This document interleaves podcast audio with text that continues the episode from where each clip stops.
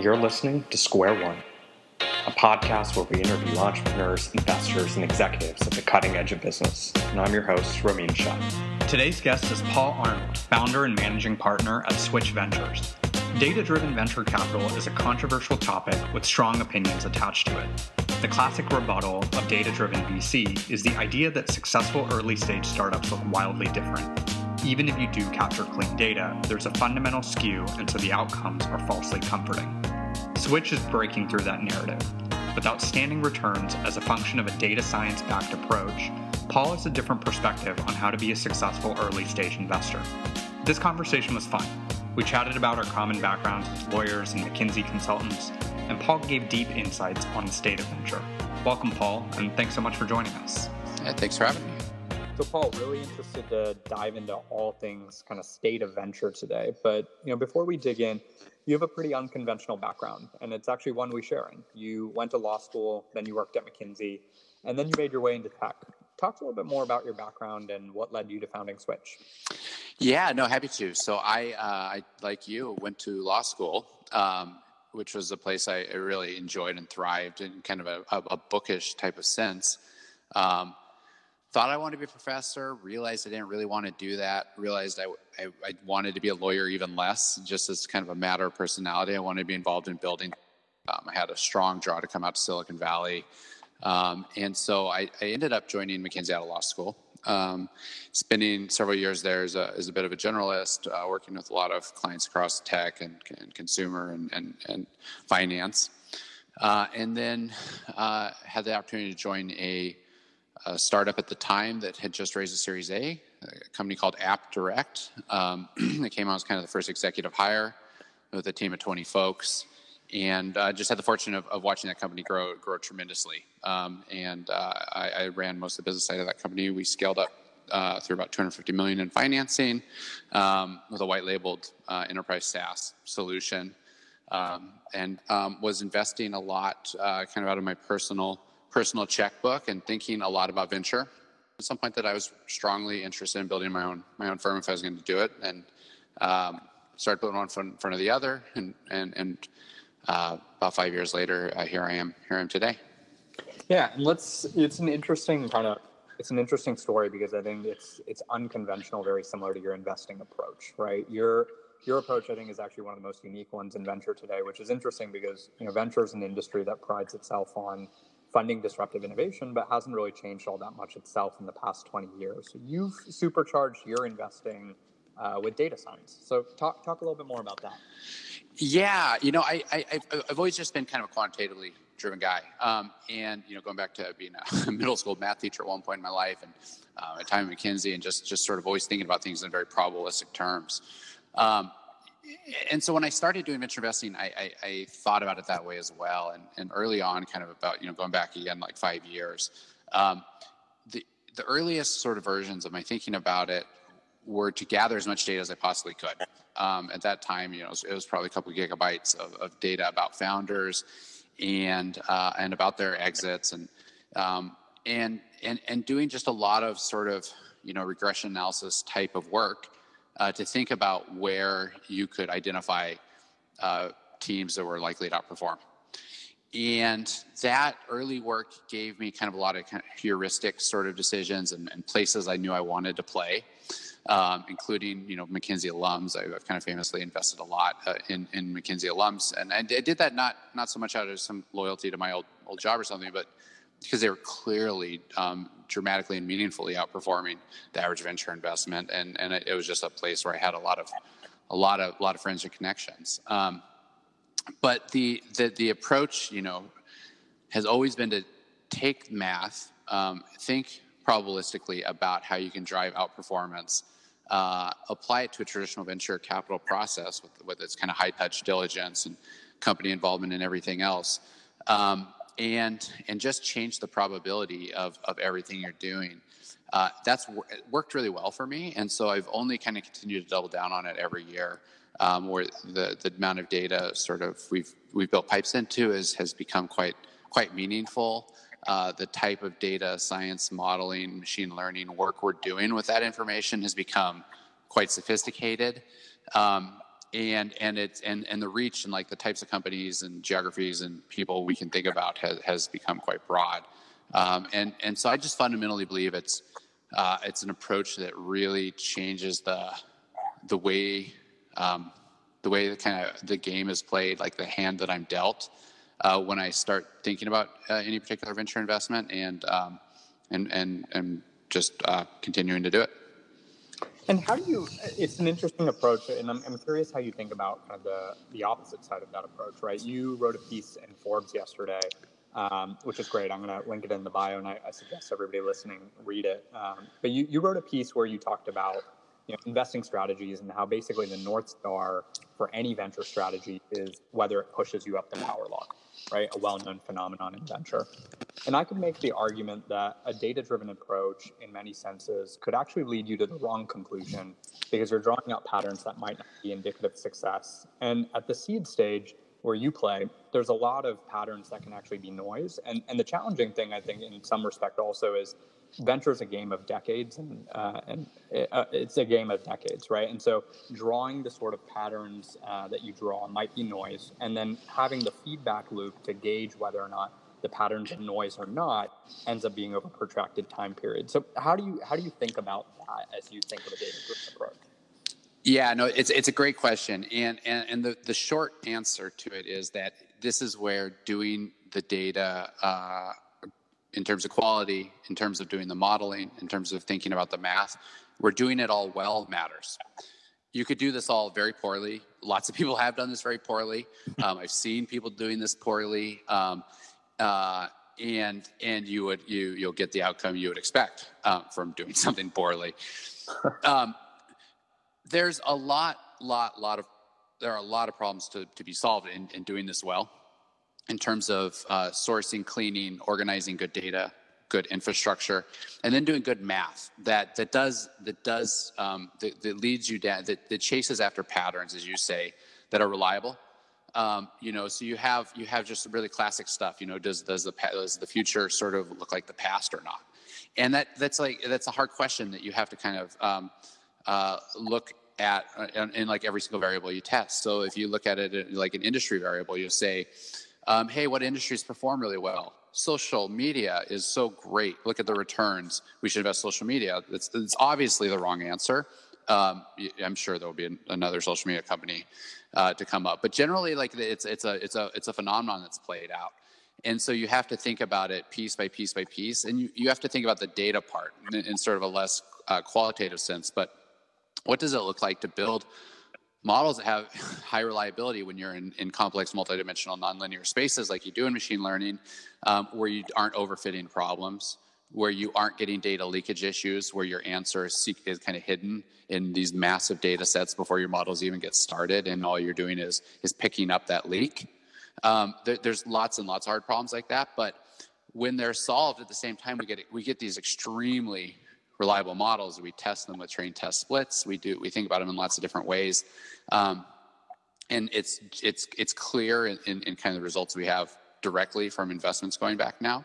Um, it's it's also clear uh, in, in, theoretical senses uh, when we when we test and stretch it in lots of ways. But you know the short answer is is is it's hard. You have to think hard, and you have to you have to kind of execute on on the modeling well. How much data do you actually need to do that properly? Right. I mean, I would imagine you would need a set of you know like tens of thousands of startups, yeah. How, how, do you, you know, how do you glean that data? How do you how do you think about that? You you, need massive sets of data, and, yeah. you need massive sets of data that you can trust, and, and, that is it's not a small challenge. Have you found your investment focus evolve um, through this approach? And and I, I asked that from the the perspective that you know I've had a number of conversations with LPs, and it's it's interesting when you talk with LPs, um, and the the conversation is focused a lot on you know valuing funds or funds of funds that have some sort of specialization or some sort of differentiation. But it's interesting because when you pull back and you look at the best performing funds of, all time, many of them actually actually all of them are, are all the generalist funds, right? First round, general catalyst, et cetera.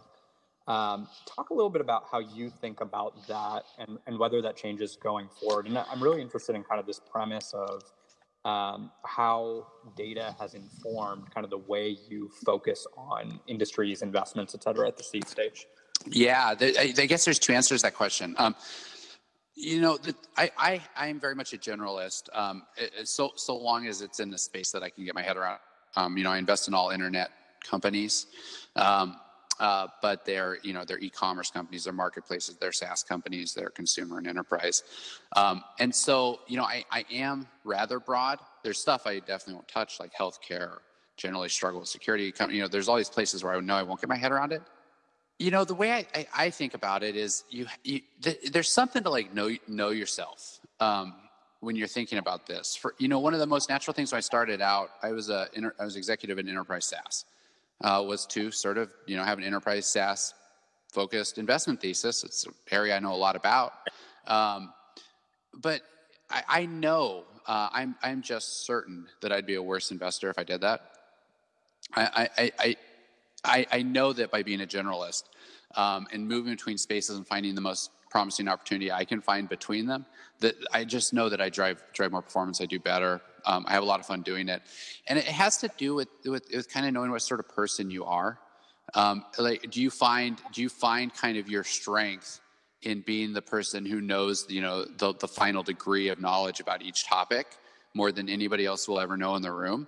Um, or, or do you kind of find you know patterns that are broad in general and you, you think in terms of analogies um, you, you make inferences from really different things to each other you just it's a different sort of mindset uh, and you have to just sort of know which is the one you thrive in and, and, the generalist sort of model is what works for me.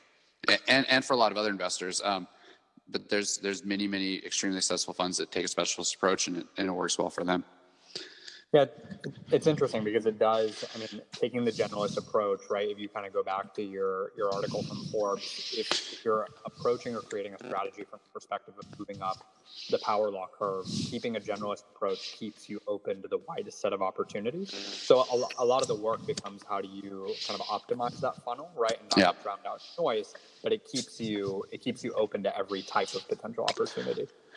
Well, that, that's absolutely right. So, like you know, the um, the, the, the my approach of of using math as a serious part of a sourcing um, strategy, um, it lends itself to you want kind of as wide aperture as you can manage uh, at the top of your funnel. Uh, you like you know the model's going to pick out the most exciting things. Um, you want to be open to as many of those um, you know kind of outlier outlier companies as you can be uh, reasonably can be in terms, you know, with some limits around geography in a few industries, um, be- because that's that's where you're getting your advantage in the first place. So let's talk about that outlier effect a little bit more, right? For the for the longest time, there's been this adage in venture about you know how you can uncouple great company creation from the current state economic cycle. And I think if you go back to something like the, the 70s or the 80s or so, when venture really institutionalized, there's really you know something to the tune of you know 20 30 investment opportunities a year that are highly compelling and, and the number doesn't really drop in down years and it never really goes dramatically up in up years. And if you believe it's only you know 15 to 20 opportunities let's say you know the math of seed investing gets really tough and, and you lend yourself to that kind of generalist approach because if you you know by design cut out an industry or a business model you're by definition cutting out some some handset of, of those opportunities. On the other hand, if you believe we're at the earliest stages of a huge you know technological revolution, everything's going to be a tech company. The dollar amount to start companies has precipitously dropped.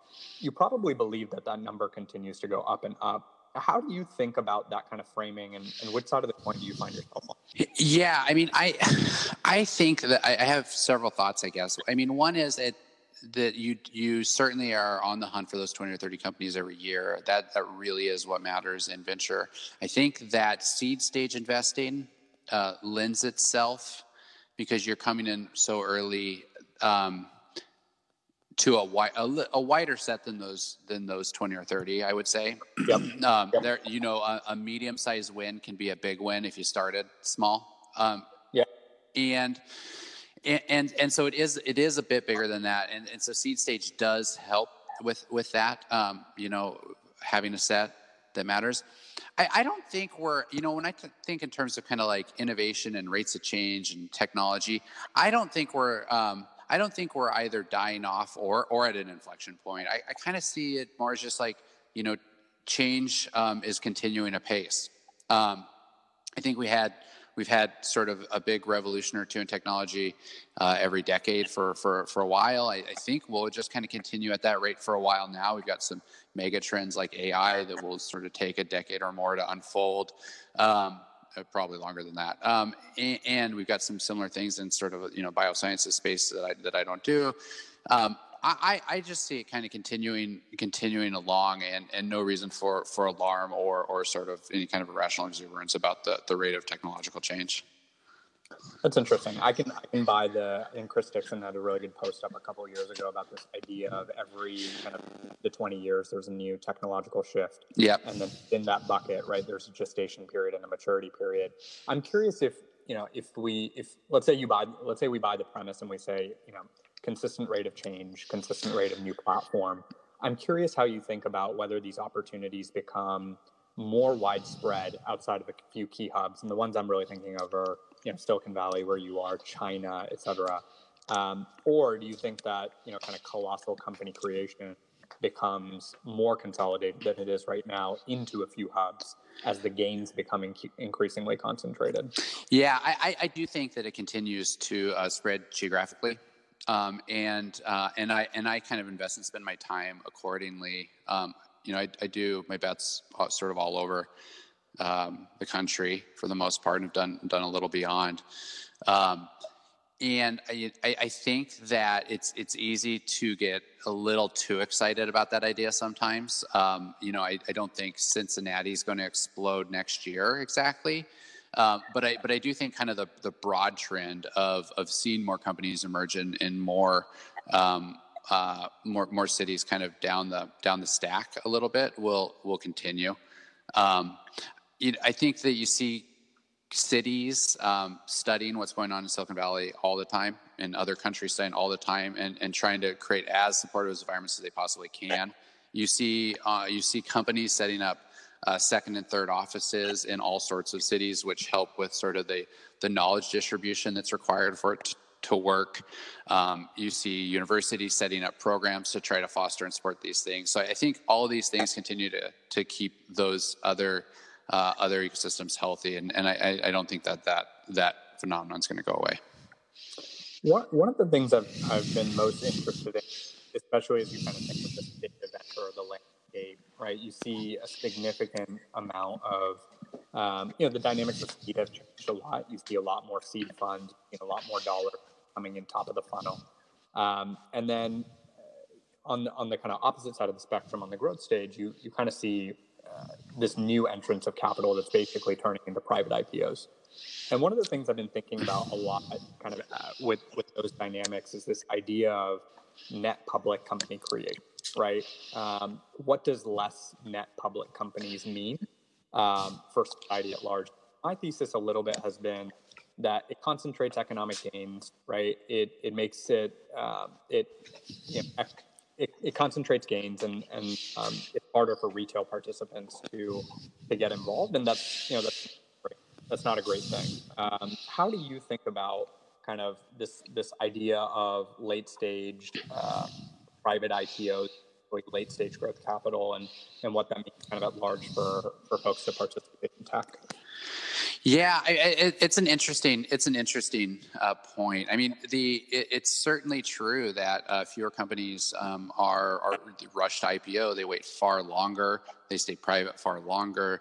Um, uh, and can even live most of their meaningful life private. Um, you know, and that's driven in part by regulation on one hand that makes it less attractive to be in the public markets. Um, it's driven in part by um, by you know very large private funds that have allowed companies to to the option to stay private at much much larger sizes uh, and continue growing and keeping that growth private.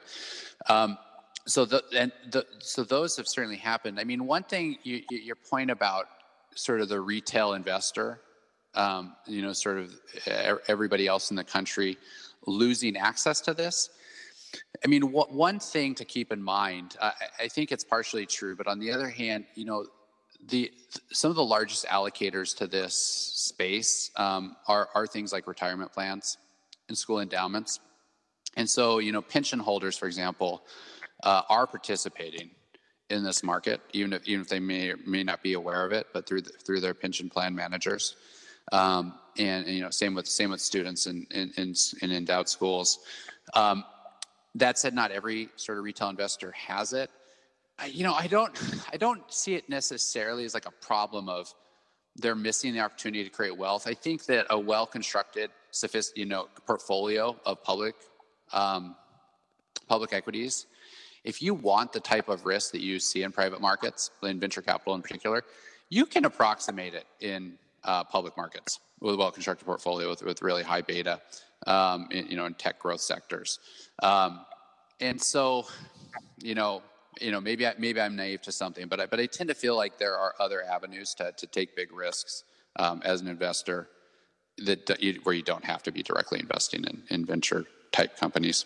You know, we we continue kind of on that thread. I'm I'm curious from your perspective as some of these companies do go public, uh, and especially now because they're going public, you know, much later in their growth cycles. They're going they're going public at much larger value, and and they're you know forced to be, and I think rightly so, more responsible corporate citizens because of the scale at which they're coming out.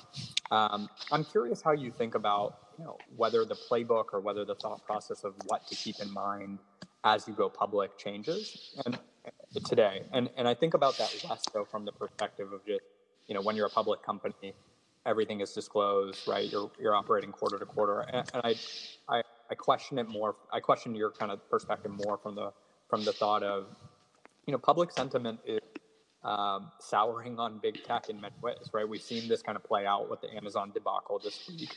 We've seen it play out with Facebook over the past year are there you know are there kind of differences or things that you know public tech companies need to do a better job of you know as they go through that next stage?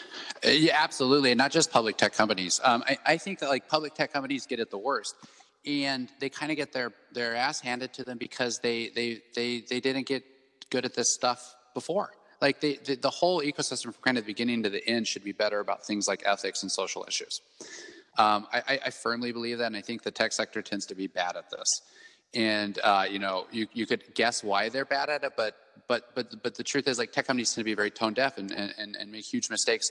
We we wrote an article in TechCrunch along these lines. Um, you know that that, that that venture and and tech need to be paying a lot more attention to these social issues, um, or people will be speaking about them in the same way they've spoken about Wall Street forever, which is with disdain and hostility and, and public sentiment turned against it. And I think that we, we only see uh, that continuing to happen to the tech industry if you're in, in, headlines almost every single day. And it's, it's, it's a problem that we need to, to step up, not complain about, and, and, and play a bigger, better role. What do you think are the best ways to solve that problem? I, I, think it's a lot of hard conversations. I, I think that the, the, the pressure exerted by by by, for example, the media um, about you know issues of, of, gender in tech, issues of ethics in tech, uh, issues of privacy, um, all these things. I, I, think that's that's healthy. I think we should be having hard uh, conversations with each other frequently and often in professional settings and private settings. I think that we should call people out when they make excuses. I mean, it, it's it's natural for people to be defensive and feel like they're under fire and want to defend people that they see as their heroes, whether it's Amazon or Facebook or uh, you know smaller startups. And we actually should pause and, and look for like accountability rather than, than kind of be defensive about our industry. I'm curious how you think about the, the same kind of conflicts of interest and values or the ethics concern when you think about um, when you think about LP bases. You know, one specifically comes to mind. SoftBank comes onto the scene, deploys a fund that's you know pretty much larger than the entire industry historically. And one of their major LPs is the Saudi Sovereign Wealth Fund. And this was a huge kind of issue press, um, you know, a, a, couple months ago. Uh, but you know, going forward, what I'm I'm curious about is how do you think this idea of kind of value conflicts plays out in the coming years in the ecosystem? I, I it, it's a it's a tricky, tough topic. Um, I have you know I, I have a, a, friend who was in conversation with with, with SoftBank and, and, brought some of these topics up. I mean, all I can say is like um, for, for for a lot of founders, um, it's it, it is a real concern. Um, I do I do hear things from founders about um, asking asking funds, you know, who, who is your who's your limited partner base, um, and and they care we'll have to we'll have to see how it how it plays out. A lot of the founder conversations I've had have been similar, where you know folks are, and I suspect this has been going on for a while, but I think maybe it's being brought more to the more to the public surface where there's a real kind of intentionality now of you know who funds you and and what their not only what their kind of investment track record is and such but really what you know what their history of operating and what are the additional sources uh, that that they bring to the table yeah. You know, Paul, as we as we round out the conversation, I, I kind of want to ask you the you know the famous Peter Thiel question as it relates to your thesis on investing, which is you know what important truth about investing or the investment landscape do you believe that very few people would agree with you on? Yeah, I mean, I think very few people would agree with me that if you do quantitative investing uh, and you do it well um, at the early early stages, uh, you will drive sustained outperformance. Firmly believe yeah. it. I think it's going to be really, really interesting to track. I, I know the folks at Social Capital were doing something interesting. I'm not sure if that project's still running, but um, there's there's a lot of there's a couple folks I think in the space that have really taken on this data-driven approach. So it'll be it'll be interesting to see how the returns pan out over the over the next couple of years or so. Yeah. Well, Paul, this is this has been great. This has been a really interesting conversation. I'm glad you were able to make the time. So, you know, thanks again for joining us, and, and really enjoyed having you on today. Hey, thank you for having me.